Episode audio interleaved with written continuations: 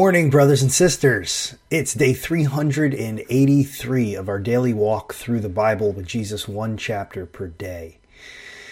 I'm Michael Talercio, pastoral intern of Forest Hill, and we're looking at Mark today, chapter 5. We're continuing along in Mark's Gospel uh, as we are also simultaneously walking through 1 Samuel and occasionally the Psalms and Proverbs.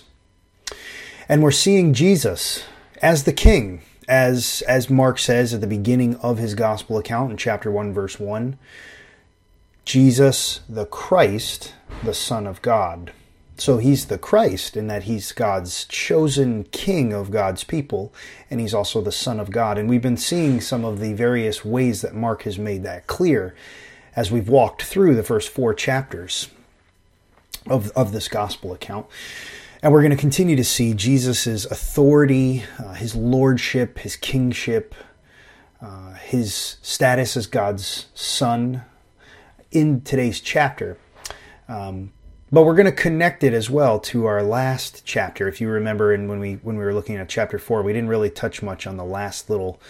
We didn't touch at all on the last section of chapter four. So we're going to connect that with chapter five today, and we have a big chunk of text. So we're already over a minute and we're about a minute and a half in. So let's uh, let's ask for the Lord's help and and get to the text. Father, we pray that you would help us today in the short time that we have. Uh, help me to keep it short, Lord, and help us to be blessed by this word that is so full and rich in Mark chapter 5. Please, Lord, we, we need you to do the work in us, in our minds, in our hearts, uh, in, in our uh, plans, Lord. We need to, we need to be re uh, reconfigured uh, for the day by your word and through your Holy Spirit's power. So that's what we're asking right now in prayer that you would do that, Lord, for us and in us, through us, and for your plans for this world, that you would use your people, us, uh, in that way. Uh, we pray this in your Son's name, who is our King, who is our authority, who is our Lord, who is God the Son.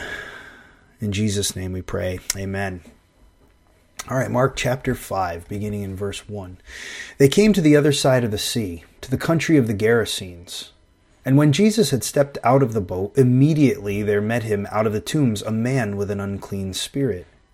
He lived among the tombs, and no one could bind him any more, not even with a chain, for he had often been bound with shackles and chains, but he wrenched the chains apart, and he broke the shackles in pieces. No one had the strength to subdue him. Night and day among the tombs and on the mountains, he was always crying out and cutting himself with stones.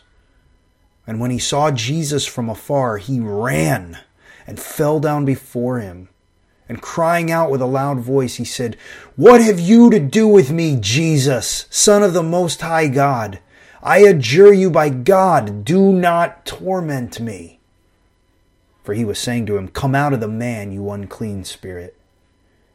And Jesus asked him, what is your name? He replied, My name is Legion, for we are many. And he begged him earnestly not to send them out of the country. Now a herd of pigs was feeding there on the hillside, and they begged him, saying, Send us to the pigs, let us enter them. So he gave them permission, and the unclean spirits came out and entered the pigs, and the herd, numbering about two thousand, rushed down the steep bank into the sea and drowned in the sea. The herdsmen fled and told it in the city and in the country, and people came to see what it was that had happened. And they came to Jesus and saw the demon possessed man, the one who had had the legion, sitting there, clothed and in his right mind. And they were afraid. And those who had seen it described to them what had happened to the demon possessed man and to the pigs and they began to beg Jesus to depart from their region. As he was getting into the boat, the man who had been possessed with demons begged him that he might be with him, and he did not permit him, but said to him, Go home to your friends and tell them how much the Lord has done for you, and how he has had mercy on you. And he went away and began to proclaim in the Decapolis how much Jesus had done for him, and everyone marveled. And when Jesus had crossed again in the boat to the other side, a great crowd gathered about him, and he was beside the sea. Then came one of the rulers of the synagogue, Jairus by name. And seeing him, he fell at his feet and implored him earnestly, saying, My little daughter is at the point of death. Come and lay your hands on her, so that she may be made well and live. And he went with him. And a great crowd followed him and thronged about him. And there was a woman who had had a discharge of blood for twelve years and who had suffered much under many physicians, and had spent all that she had, and was no better, but rather grew worse. She had heard the reports about Jesus, and came up behind him in the crowd, and touched his garment. For she said, If I touch even his garments, I will be made well. And immediately the flow of blood dried up, and she felt in her body that she was healed of her disease. And Jesus, perceiving in himself that power had gone out from him, immediately turned about in the crowd and said, Who touched my garments? And his disciples said to him, You see the crowd pressing around you, and yet you say, Who touched me? And he looked around to see who had done it. But the woman, knowing what had happened to her, came in fear and trembling and fell down before him and told him the whole truth. And he said to her, Daughter, your faith has made you well. Go in peace and be healed of your disease. While he was still speaking, there came from the ruler's house some who said, Your daughter is dead. Why trouble the teacher any further? But overhearing what they said, Jesus said to the ruler of the synagogue, Do not fear, only believe. And he allowed no one to follow him except Peter and James and John, the brother of James. They came to the house of the ruler of the synagogue, and Jesus saw a commotion, people weeping and wailing loudly. And when he had entered, he said to them, Why are you making a commotion and weeping? The child is not dead, but sleeping. And they laughed at him. But he put them all outside and took the child's father and mother and those who were with him and went in where the child was. Taking her by the hand, he said to her, Talitha cumi, which means, Little girl, I say to you, arise. And immediately the girl got up and began walking, for she was twelve years of age. And they were immediately overcome with amazement. And he strictly charged them that no one should know this, and told them to give her something to eat.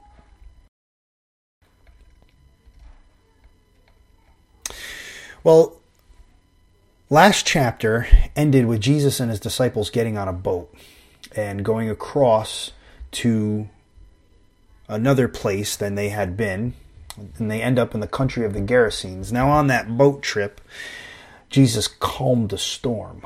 And we said at the beginning of chapter 4, when we were uh, looking at the text, that Jesus was uh, teaching us what it looked like to be the good soil. And we said that Mark, in verse 10 of chapter 4, showed us what it looked like to be the good soil. We said that it looked like remaining with Jesus even when the crowd has gone away, wanting to be with him. Um, but I, I think today's passage brings out another aspect that we didn't touch on at the end of last devotional on Mark, the end of chapter 4. Because you see, being the good soil, being the kind of citizen of Jesus' kingdom, being his subjects, uh, if he is our king, it doesn't mean mere interest in him. It actually means, if we want to use a little bit of a silly phrase, it doesn't mean mere interest, it means fear interest. Because we see at the end of chapter 4, with Jesus stilling the sea, that his disciples in verse 41 are filled with great fear and say to one another, Who then is this that even the wind and the sea obey him?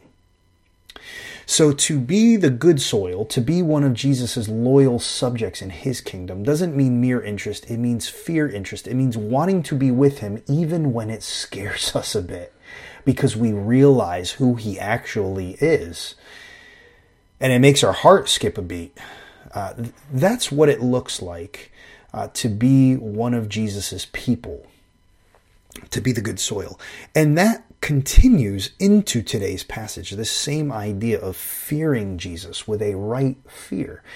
And it happens to take place right as Jesus and his disciples exit that boat on which his disciples experience that good, healthy fear of Jesus. Um, they come to the country of the Gerasenes, and when Jesus steps out onto the dry land, immediately this man who had lived in that country, that area for we don't even really really know exactly how long, but a while, uh, he comes up intentionally, like runs up. The text says, runs up to Jesus and falls down before him. Verse six. And cries out with a loud voice. Now, here's a man who is an outsider in every way Here's a man who's totally free from all of the strictures of communal life. He doesn't provide for himself, he doesn't work, uh, he doesn't have relationships, he doesn't even have clothes. Uh, not that he wears consistently, at least. And he's been bound by people and he's living uh, separate.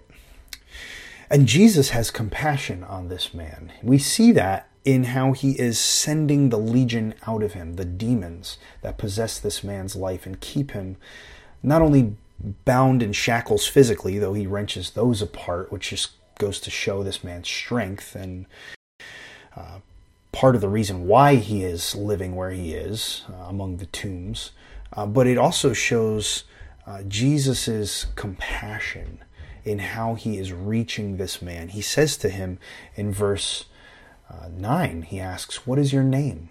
So Jesus wants to know this man and wants to save this man.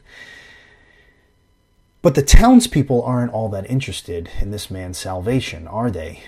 No, in fact, we get a sense of that in how they respond after Jesus does heal this man and does send out the demons and they they possess those pigs, the swine there, 2,000 of them, that which, which could mean that there were 2,000 demons in this man, as suggested by the name Legion, meaning uh, possessing this man. Could be up to 2,000 if there's 2,000 pigs and each one enters. And they rush down the bank, they die. But the townsfolk, they are not thankful that Jesus has healed this man. They're angry. And they're angry because they've lost 2,000 pigs. Uh, this is the country of the Gerasenes. It's unlikely uh, Jewish territory. It's likely Gentile territory, from what we understand. And so they're raising pigs there, and they wouldn't be doing that in in Israel, or they shouldn't have been doing that in Israel. Uh, and so these are people that are worldly in every sense. Uh, they are content with making a living raising pigs, uh, with you know farming and herding these animals herding with a D, uh, ERD, herding these animals. They're not content when their animals are hurt, right? H U R T, when they're killed. And so they actually beg Jesus to leave. It's quite a contrast that Mark uses in this passage here. The contrast between Jesus healing a man who's demon possessed and these people actually not wanting Jesus who can free people from demons. They would rather live in the kind of darkness that this man was subjected to willingly. That's, that's the terrifying thing. They would rather separate themselves from the source of life and true healing and light and uh, godliness and soundness. They would rather separate themselves from that for the sake of their their own conception of livelihood expressed by pigs appropriately. Uh, so, so we have that going on, but we also have another aspect of fear uh, in today's text with verses 21 down to 43, the end of the passage. And I guess just to kind of segue into this, my question might be where were you 12 years ago? Where were you 12 years ago? Well, uh, the way that verse 25 and verse 42 read is that it was around the same time from from this passage's occurrence here that the woman who's suffering from this discharge of blood began having that ailment that uh, that problem.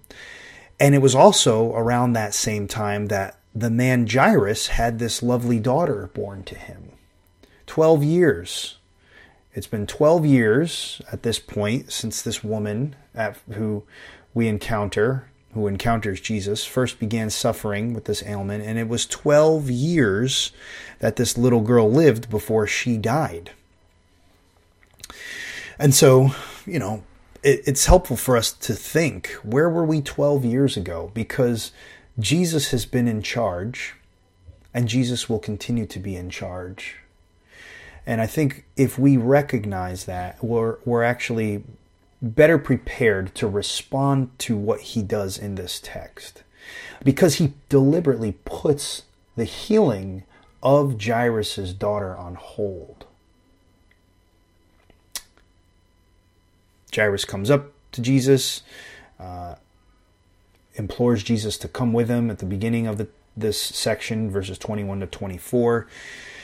Uh, then he's interrupted as he goes, and he's interrupted by this woman who doesn't want Jesus to know who she is. She just wants his power.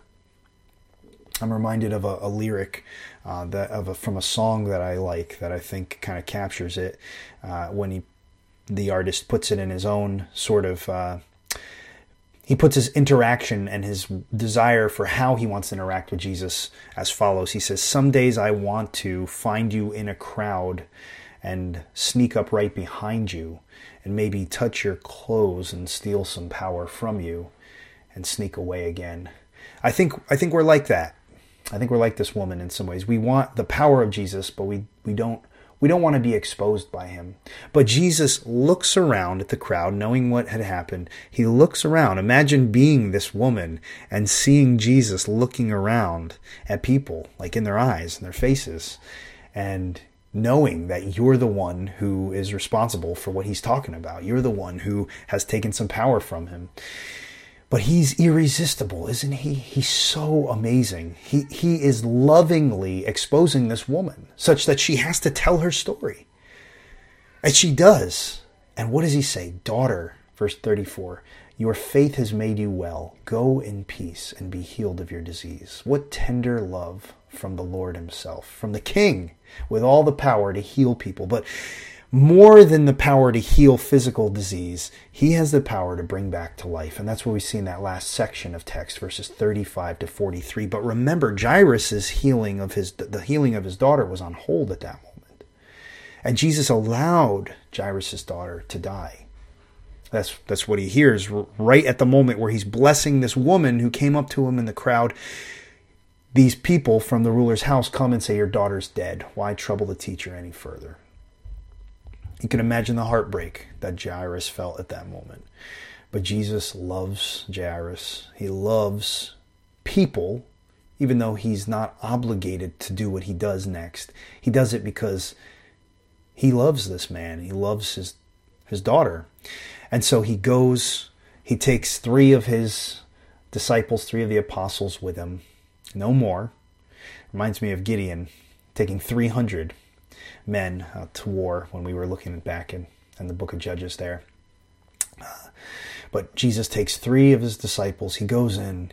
He brings this little girl back to life. He says that she's only sleeping, which is a euphemism there.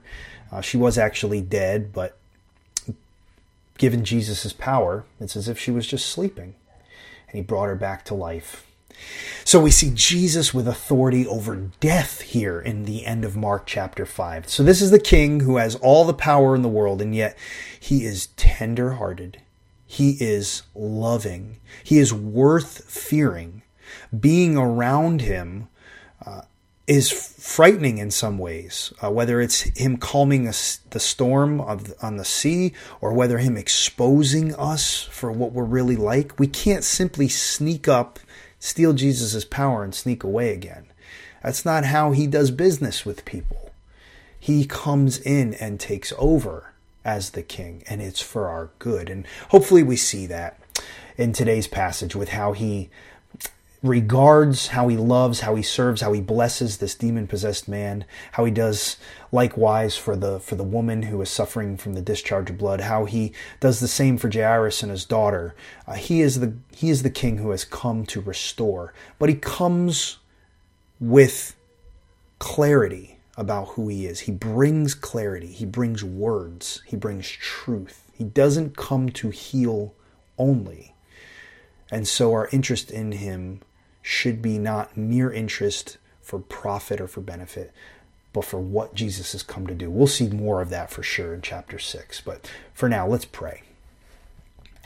Father, thank you that you've given us this uh, brief glimpse at Jesus' glorious love and kindness to us.